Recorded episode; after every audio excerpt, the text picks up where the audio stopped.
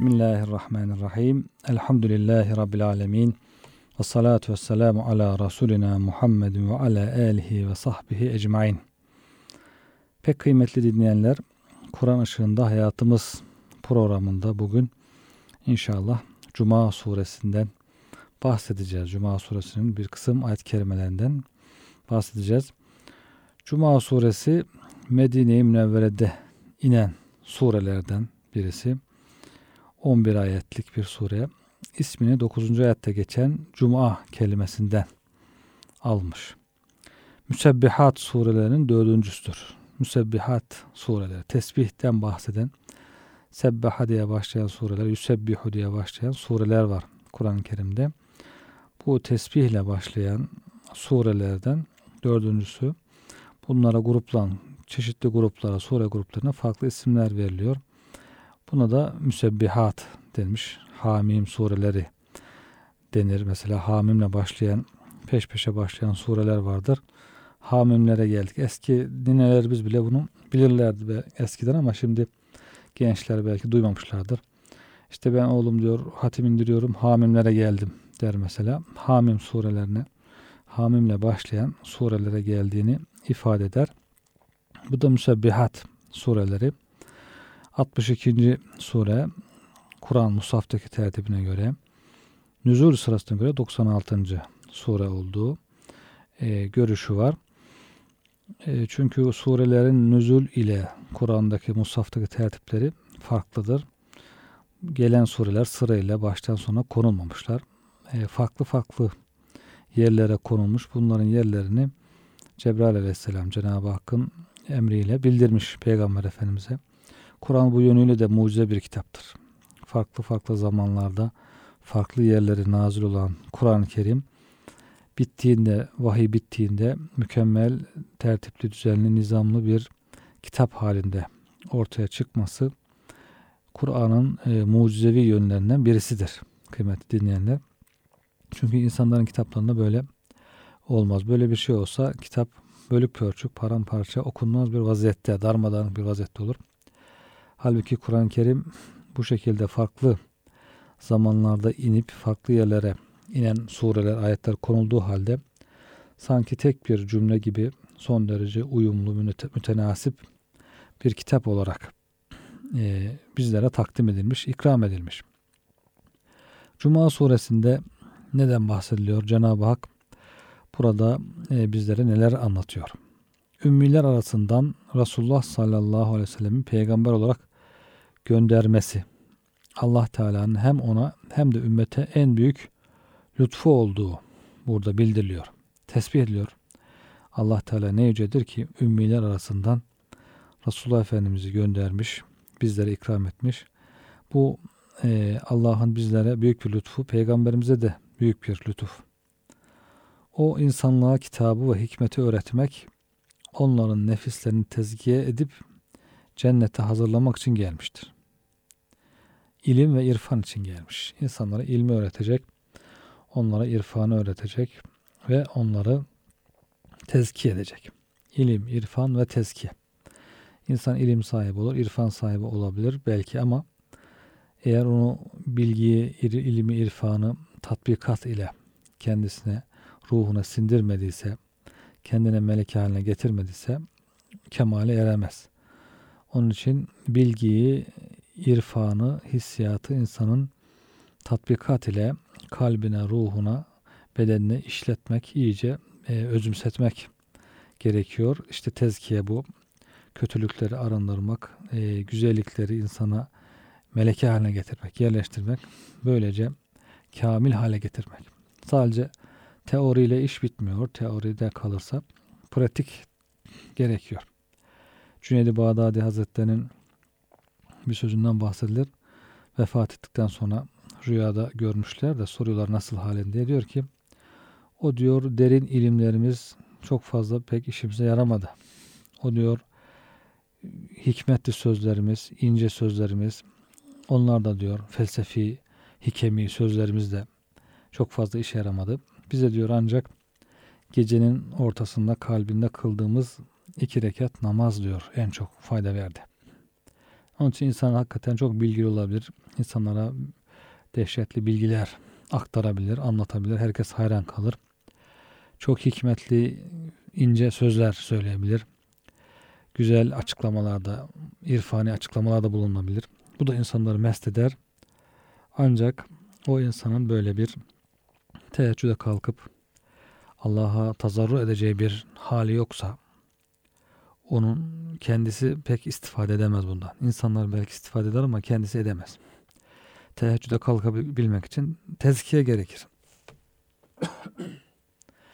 Nefsi tezkiye edebilecek ki insan uykuya, uykuyu yenebilsin.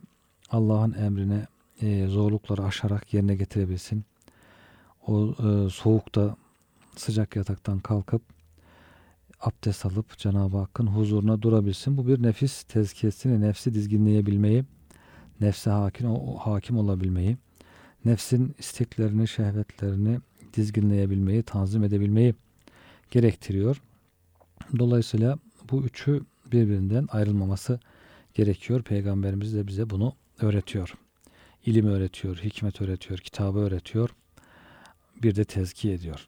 Bu kitabın bilgilerini, bu hikmeti insanın ruhuna işliyor adeta. Kazıyor, hak ediyor. Hakkaklar vardır ya böyle ağaçlara, ağaç, tahta üzerine, taş üzerine böyle bazı şekiller, güzel desenler işlerler. Hak etmek derler buna. Onun içine bazı böyle inci, sadef, kıymetli taşlar yerleştirirler. Tarihi camilerimizin o giriş kapılarında olduğu gibi veya minberlerinde olduğu gibi işte güzellikleri, güzel bilgileri, güzel hikmetleri insanın ruhuna bu şekilde hak etmek, insan hak etmek derler, gerekiyor. Peygamberimizin vazifesi bu işte. Bu sebeple Yahudiler sahip oldukları bilgiye aldanmayıp bu peygambere imana davet edilirler. Cenab-ı Hak Yahudilere de Cuma Suresinde kitap yüklü merkepler gibi olmayın diyor. İnsan çok bilgi bilir ama sırtında kitap taşıyan merkep gibi. O merkep ona hiç istifade edemez. Böyle olmayın, bu peygambere tabi olun. Bu bilginizden, sırtınızdaki kitaptan istifade edin buyuruyor. İnsanlık ölüm gelmeden intibaha çağrılır. Genel olarak bütün insanlar ölüm gelmeden uyanın, peygambere tabi olun, gerçek bilgiye, ilme, amele ulaşın diye.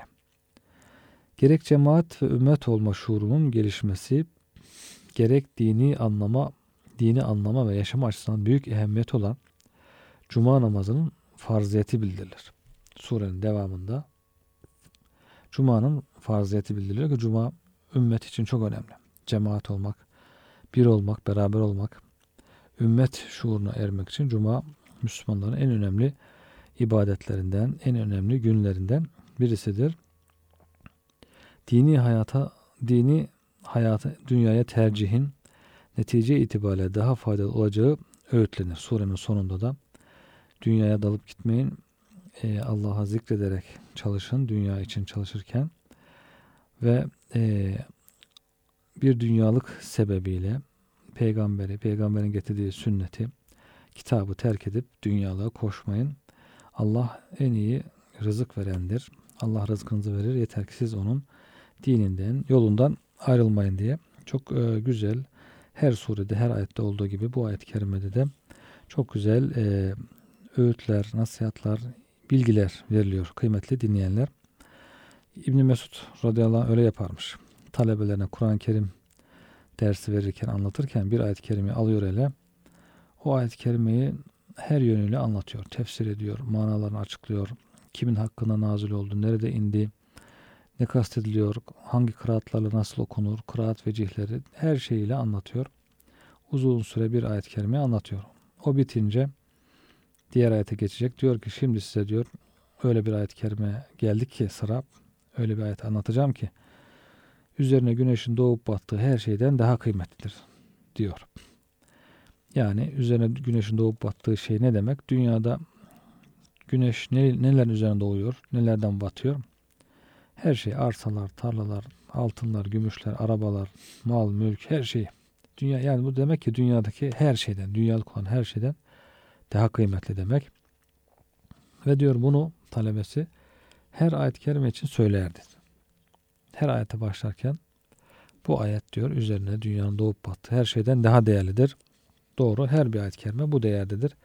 Onun için bu surede de diğer surelerde olduğu gibi, diğer ayetlerde olduğu gibi çok kıymetli bilgiler, irfani bilgiler veriliyor. Tavsiyeler yapılıyor. Bu surenin faziletiyle ilgili Ebu Hureyre radıyallahu anh'tan bir rivayet geliyor kıymetli dinleyenler. Efendimiz sallallahu aleyhi ve sellem Cuma namazında Cuma ve münafıkın surelerini okur diyor bir rivayette. Cuma namazında farklı sureler okudu da olmuş ama bu sureleri okumaya biraz daha ihtimam göstermiş Efendimiz. Cuma suresini Cuma namazında okumaya ihtimam göstermiş. Bu da e, surenin faziletini gösteren bir rivayet oluyor bizler için. Birinci ayet-i kerimede Estağfirullah. Yusebbihu lillahi ma fis semavati ve ma fil ardil melikil kuddusil azizil hakim. Göklerde ne var, yerde ne varsa hepsi gerçek hükümdar, her noksandan temiz ve uzak, kudreti daima üstün gelen, her hükmü ve işi hikmetli ve sağlam olan Allah'ı tesbih etmektedir. Göklerde ve yerde olan her şey Allah'ı tesbih ediyor. Nasıl bir Allah? Melik. Her şeyin sahibi. Melik. Mülkiyeti ve milkiyeti Allah'a ait. Yani idaresi, yönetimi ve mal olarak e, değeri, zatı Allah'a ait. Mülk olarak Allah'a ait. Yani bütün varlık, eşyanın sahibi Allah ve her şeyin idaresi de Allah'a ait. Onu var etmesi, ayakta tutması, yönetmesi, idare etmesi, yönlendirmesi hepsi Allah'a ait. Kuddus, bütün noksanlıklardan, kusurlardan, eksiklerden ari, pak, temiz, uzak, kamil, her şeyle mükemmel, eksiklik ve çirkinlik, kötülükler ondan uzak. Öyle bir e, temiz, pak, Cenab-ı Hakk'ın bir sıfatı, El-Kuddus sıfatı. El-Aziz, her şeye galip gelen, her şeyden üstün, kudret daima üstün, el-hakim, hikmetli, her şeyi hikmetle sağlam bir şekilde yapan, yaratan Cenab-ı Hak. Cenab-ı Hakk'ın buradaki isimleri demek ki dört önemli isminden bahsediliyor. El-Melik, hükümdar, sultan, padişah, hakimiyetin mutlak sahibi. Görünen ve görünmeyen taraflarıyla tüm kainatın hakiki ve yegane maliki. El-Kuddus, her türlü eksiklikten uzak, mutlak kemal sahibi, yaratılmışların tasavvur ve tasvirine sığmaz. İnsanlar hayal ederek, düşünerek Cenab-ı Hakk'ın bulamazlar, bir karar veremezler. İnsanların tasavvurundan uzak. Tertemiz olan ve tertemiz kılan Cenab-ı Hak hem kendisi temiz hem de isteyen, irade eden kimseleri temizliyor. Yani kul irade edecek, Allah Teala onda o temizliği yaratacak. İmtihan dünyasında böyle. Kul neyi irade ederse, iradesini ne tarafa çevirirse, yöneltirse Allah Teala onu yaratıyor. Kulun burada yapması gereken iradeye, irade dümenini çevirmek. İyilik tarafına iradesini çevirirse Allah Teala ona iyilikler yaratıyor. Temizlik tarafına çevirirse temizlikler lütfediyor. Kötülük tarafına çevirirse kötülükler başına geliyor. Bu sebeple insanın sorumlu olduğu asıl iş bu iradeyi yönetmek, irade dümenini kullanmak. Ne tarafa çevirirse Cenab-ı Hak onu imtihan gereği o tarafına yönlendiriyor, o tarafa, o taraftaki isteklerini yaratıyor. Dolayısıyla kulun buradaki kazancı iradesi oluyor, kesbi ve bu kesbiyle de e, sevap kazanıyor veya günah kazanıyor, mükafata veya mücazata hak sahibi oluyor. Aziz ismi daima üstün, galip, kuvvetine erişilmez, kudretine karşı gelinmez gibi manalara geliyor. Hakim, hüküm ve hikmet sahibi, verdiği her hükmü hikmetle veren, yaptığı her işi sağlam ve hikmetli yapan. Demek ki Cuma suresinin ilk ayet-i kerimesinde Cenab-ı Hakk'ın bu dört ismi zikrediliyor kıymetli dinleyenler. Hüvellezî be'ase fil ümmiyine rasûlen minhum. İşte bu vasıflara sahip olan Allah Teala ümmilere kendi içlerinden onlara ayetlerini okuyacak. Allah'ın ayetlerini okuyacak. Onları her türlü günah kirlerinden temizleyip arındıracak. Onlara kitabı ve hikmeti öğretecek bir peygamber göndermiştir. Ne büyük lütuf hakikaten insan için. Düşünürsek bunların hepsi insan için çok büyük lütuflar. Ümmi olan, hiçbir şey bilmeyen insanlar Allah'tan ayet öğrenecekler. Allah'ın kelamını öğrenecekler. Şu halimizde bizim onu, kendimizin o sözü duymaya, işitmeye, almaya gücümüz yetmiyor. Allah Teala bir peygamber gönderiyor, elçi. O elçi bize Rabbimizin, bizi yaratan o sonsuz kudretin sözünü bize naklediyor. Kudreti sonsuz olanın acaba sözü de nasıldır? Ona göredir, kendi şanına göredir. O söz, Allah'ın kelamı, insanların kelamından çok farklı, çok üstün.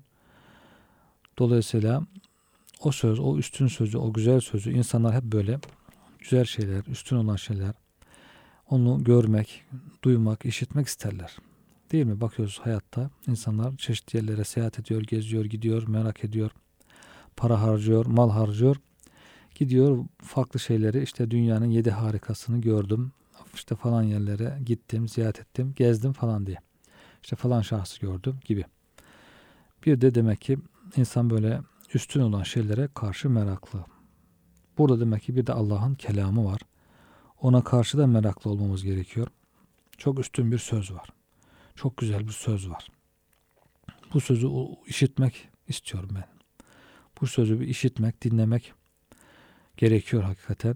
Dünya hayatında ölmeden önce, hani derler ya, ölmeden önce görmeniz gereken yerler. Ölmeden önce okumanız gereken önemli kitaplar. Çok güzel kitaplar. İnsanlar hemen merak ediyor.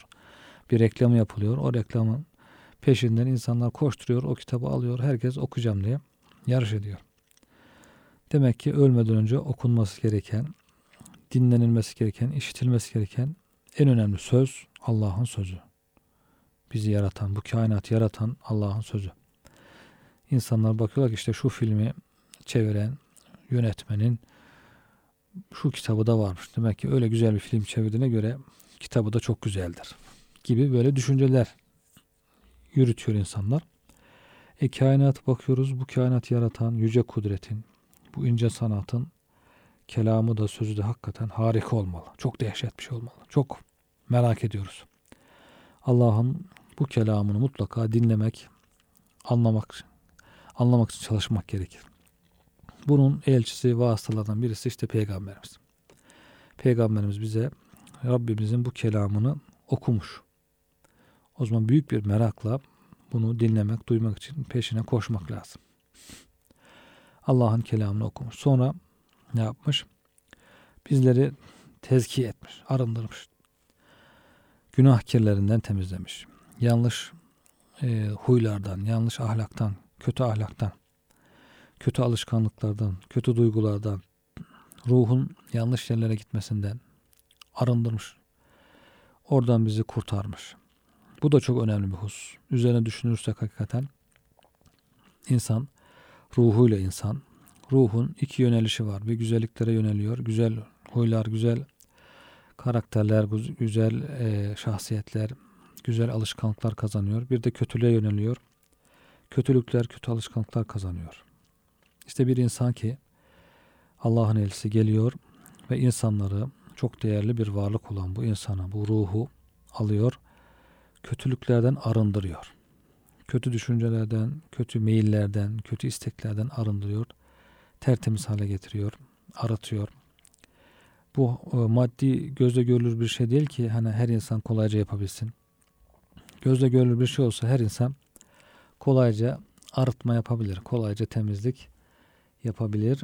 Ancak manevi olunca, görünmeyen olunca, ruhla alakalı olunca her insan bunu kolaylıkla yapamıyor. Bunun ustası Peygamber Efendimiz.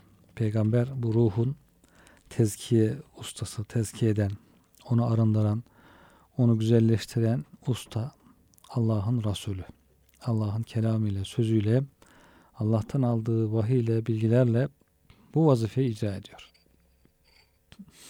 Bu konu üzerinde düşünmek, bu nimetin kadrini bilmek gerekiyor. insan neme lazım? Yani beni bu ilgilendirmiyor. Benim işim, gücüm başımdan aşkın. Ben dünya işleriyle meşgulüm. Öyle ruhla, ruhun arındırılması, tezkiyle falan uğraşacak halim yok diye düşünebilir. Düşünenler de belki çoktur ama sonunda çok büyük zarar eder.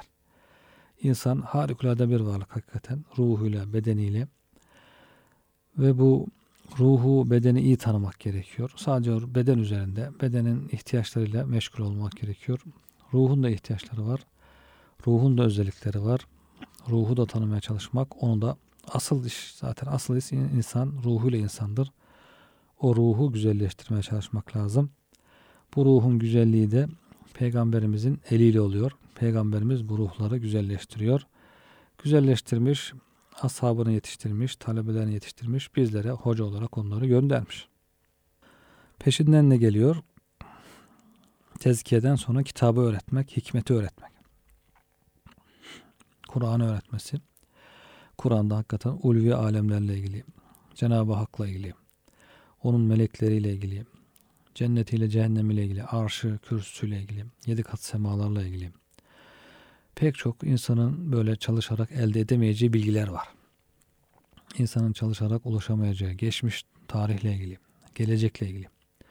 İnsan bazı bilgileri çalışarak elde eder.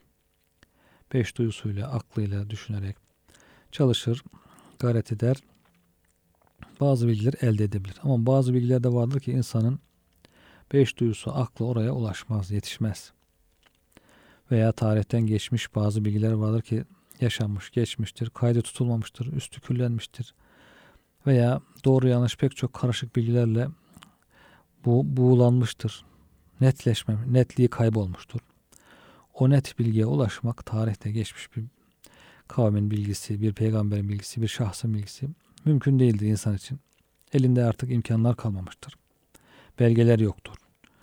İşte bu tür bazı bilgiler veya gelecekle ilgili bilgi zaten insana ulaşması mümkün değil. Gayple ilgili. Bu tür bilgileri nasıl elde edeceğiz?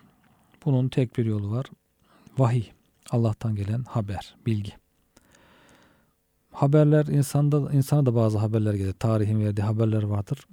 Ama insandaki bu tarihi bilgilerin güvenilirliği diyor alimler ancak yüzde ondur. İnsanın naklettiği bilgiler yanlışlar, eksikler, kusurlar karışır. Güncel bir bilgi bile. Bugün mesela bir insan bir olaya şahit olsa, sonra gazetelere bu olay haber olarak çıksa, farklı gazetelere bir baktığında bakıyor ki her gazete ayrı bir telden çalıyor. Başka bir bilgi veriyor. Eksik, yanlış, fazla. Bir bakıyorsun halbuki olayı yaşamış insan olayı tam olarak biliyor ama o gün daha günü, günü gününe nakleden haberler farklı farklı, eksikli, kusurlu. Dolayısıyla insanın bize naklettiği, tarihten naklettiği bilgilerde böyle pek çok kusurlar var, eksikler var, fazlalar var, karışıklıklar var, yanlışlar var. Ama Allah'tan gelen bilgi yüzde yüz, tam bir doğrulukta. Yüzde yüz doğru, hiçbir eksik, kusur yok çünkü yaratan o. Ve her şeyi bilen o, her şeyi gören o olduğu için, semî ve basir olduğu için, habir olduğu için onun verdiği her bilgi yüzde yüz doğru bilgi. Dolayısıyla Allah'tan gelen böyle bir bilginin kıymeti, değeri bizim için ölçülemez seviyede. Çok değerli. Çok değerli bilgiler. İşte Peygamberimiz bize Allah'ın kitabını öğreterek böyle paha biçilmez bilgiler veriyor her konuda. yüzde yüz doğru olan bilgiler veriyor. Ama ne oluyor? Bazen bazı ayetlerin anlaması, anlaması, anlaşılmasında problem yaşayabiliyoruz. Yanlış anlayabiliyoruz. Eksik anlatılıyor bize. Böyle olunca bazı e, Kur'an'ın verdiği bilgiler zamanla, ileriki zamanlarda daha doğru olarak anlaşılabiliyor, ortaya çıkabiliyor. Bu tür e, sıkıntılar, anlama problemleri olabiliyor. Ama onun getirdiği bilgide hiçbir problem yok. yüzde yüz doğru bilgi ve hikmet. Hikmeti öğretiyor Peygamberimiz. Kur'an'ı tefsir eden, Kur'an'ı açıklayan sünnet bilgileri bu hikmetin içerisinde var. Daha sonra, e, ileride işte bizim hikmet olarak bildiğimiz sırlı bilgiler, e, insanın irfani bilgileri, zahirin, görünenin arkasındaki bilgiler. Hikmet deyince onlar e, bizim zihnimize geliyor zaten mana olarak. Hikmetin çok geniş manaları var. Tefsir, tefsirlerimizde bu hikmet kelimesini yirmi dokuz otuz manaya, farklı manalara tefsir etmişler, anlatmışlar. Bu hikmeti Peygamberimiz bize öğretiyor. Oysa onlar diyor ayet-i kerimede, daha önce apaçık bir şaşkınlık ve sapıklık içindeydiler. Peygamber görmeden önce insanlığın durumunu anlatıyor. İnsanlar cehalet içerisinde, sapıklık içerisinde, doğru bilgiden mahrum, böyle muhtelif rivayetler arasında çalkalanıp duran, işte nefsin istek ve arzuları, şehvetler peşinde koşturup duran, perişan bir vaziyetteydi bu insanlar. Kitap nedir bilmiyordu. Allah nedir bilmiyordu. Putlara tapmaya başlamış. Hikmet nedir bilmiyor. Tezkiye nedir, ahlak nedir, arınma nedir bilmiyor. İlim, ahlak, irfan, ibadet. Bunlar hakikaten kıymeti bilinirse insanlar için çok önemli esaslar. Bunlardan mahrum kalmış insanlık. İşte Peygamber Efendimiz geliyor, ilmi öğretiyor, irfanı öğretiyor, ahlakı öğretiyor, ameli, ibadeti öğretiyor. İnsanın hepsinin hepsine ihtiyacı var. Cenab-ı Hak insanı yaratmış, onun ruhuna bunları yerleştirmiş. Fıtratına, fıtraten bunlara ihtiyacı var insanın. Bu ihtiyacını nasıl temin edecek, nasıl karşılayacak? Kendi kendine bunu bilemez, bulamaz hale düşmüş insan. Bir keşmekeş içine düşmüş, bir çıkmaza girmiş. Peygamber geliyor, bunlara hepsini yerli yerine oturtuyor, usulünce bunları insanlara öğretiyor. İşte Cuma Suresi ikinci ayet-i kerimede Cenab-ı Hak bu nimeti bize hatırlatıyor. üçüncü ayet-i kerimede Allah o peygamberi henüz kendilerine katılmamış ama daha sonra katılacak olan başkalarına da göndermiştir. Sadece o dönemdeki ashabına, o dönemdeki Arabistan'daki insanlara değil, Cenab-ı Hak peygamberini daha sonra gelecek olan nesiller de göndermiş. Peşten, peşinden gelen, birbirini takip eden nesillere de göndermiş. Bu sebeple zaten ashab-ı kiram o kültürü talebelerine nakletmişler. Tabiine, onlar etbat tabiine bize kadar gelmiş bu peygamberimizin öğretileri, hadisleri, getirdiği kitap, hikmet. Çünkü Kur'an-ı Kerim sadece o devredeki insanlara değil, artık son kitap olduğu için kıyamete kadar gelecek bütün insanlara gönderilmiş bir kitaptır, bir ilahi kitaptır. Dolayısıyla da hepsine yetecek kuvvette olması gerekir. Bu sebeple Kur'an'ın mucizevi yönleri var. Zamanla anlaşılan, ilk nesillerin anlamayıp daha sonraki nesillerin anladığı, kıyamete kadar gelen nesillere kalan manaları olduğu söyleniyor. Burada Cenab-ı Hak o peygamberin bütün nesillere gönderildiğini bildiriyor. Ve âkharîne minhum lemmâ yelhagû bihim, henüz daha kavuşmamış, onlara ulaşmamış yeni diğer nesiller. O kudreti daima üstün gelen, her hükmü ve işi hikmetli ve sağlam olandır. Ve huvel azizül hakim. Bu nasıl olabilir? İnsan için zor bir iş. Öyle bir söz söyleyeceksin ki hem şimdikiler istifade edecek, hem daha sonrakiler istifade edecek. Herkes ihtiyacını karşılayacak. Bu insan için zor bir şey, ancak Allah için bu kolaydır. Ayetin sonundaki sıfatları işte bunu hatırlatıyor bize. Ve huvel azizül hakim. Aziz, daima üstün, galip, kuvvetine erişilmez, hakim, hikmet sahibi, hüküm sahibi, her şeyi hikmetle yapan. İnsanın aklı ermese bile onun yaptığı işler izzetli ve hikmetlidir. Daha sonra anlaşılır. İnsan bu gücü bulduğunda anlaşır, anlar. Zelike fazlullah yu'ti men yeşâ. İşte bu Allah'ın lütfudur. Onu dilediğine verir. Peygamberlik Allah'ın bir lütfudur. Dilediğine verir. Peygamberlikle gelen lütuflar, ihsanlar onun lütfu, ihsanıdır. Onlara Cenab-ı Hak istediği zaman gönderir. Gerçekten de Allah pek büyük lütuf ve ihsan sahibidir. Bu da dördüncü ayet-i kerime.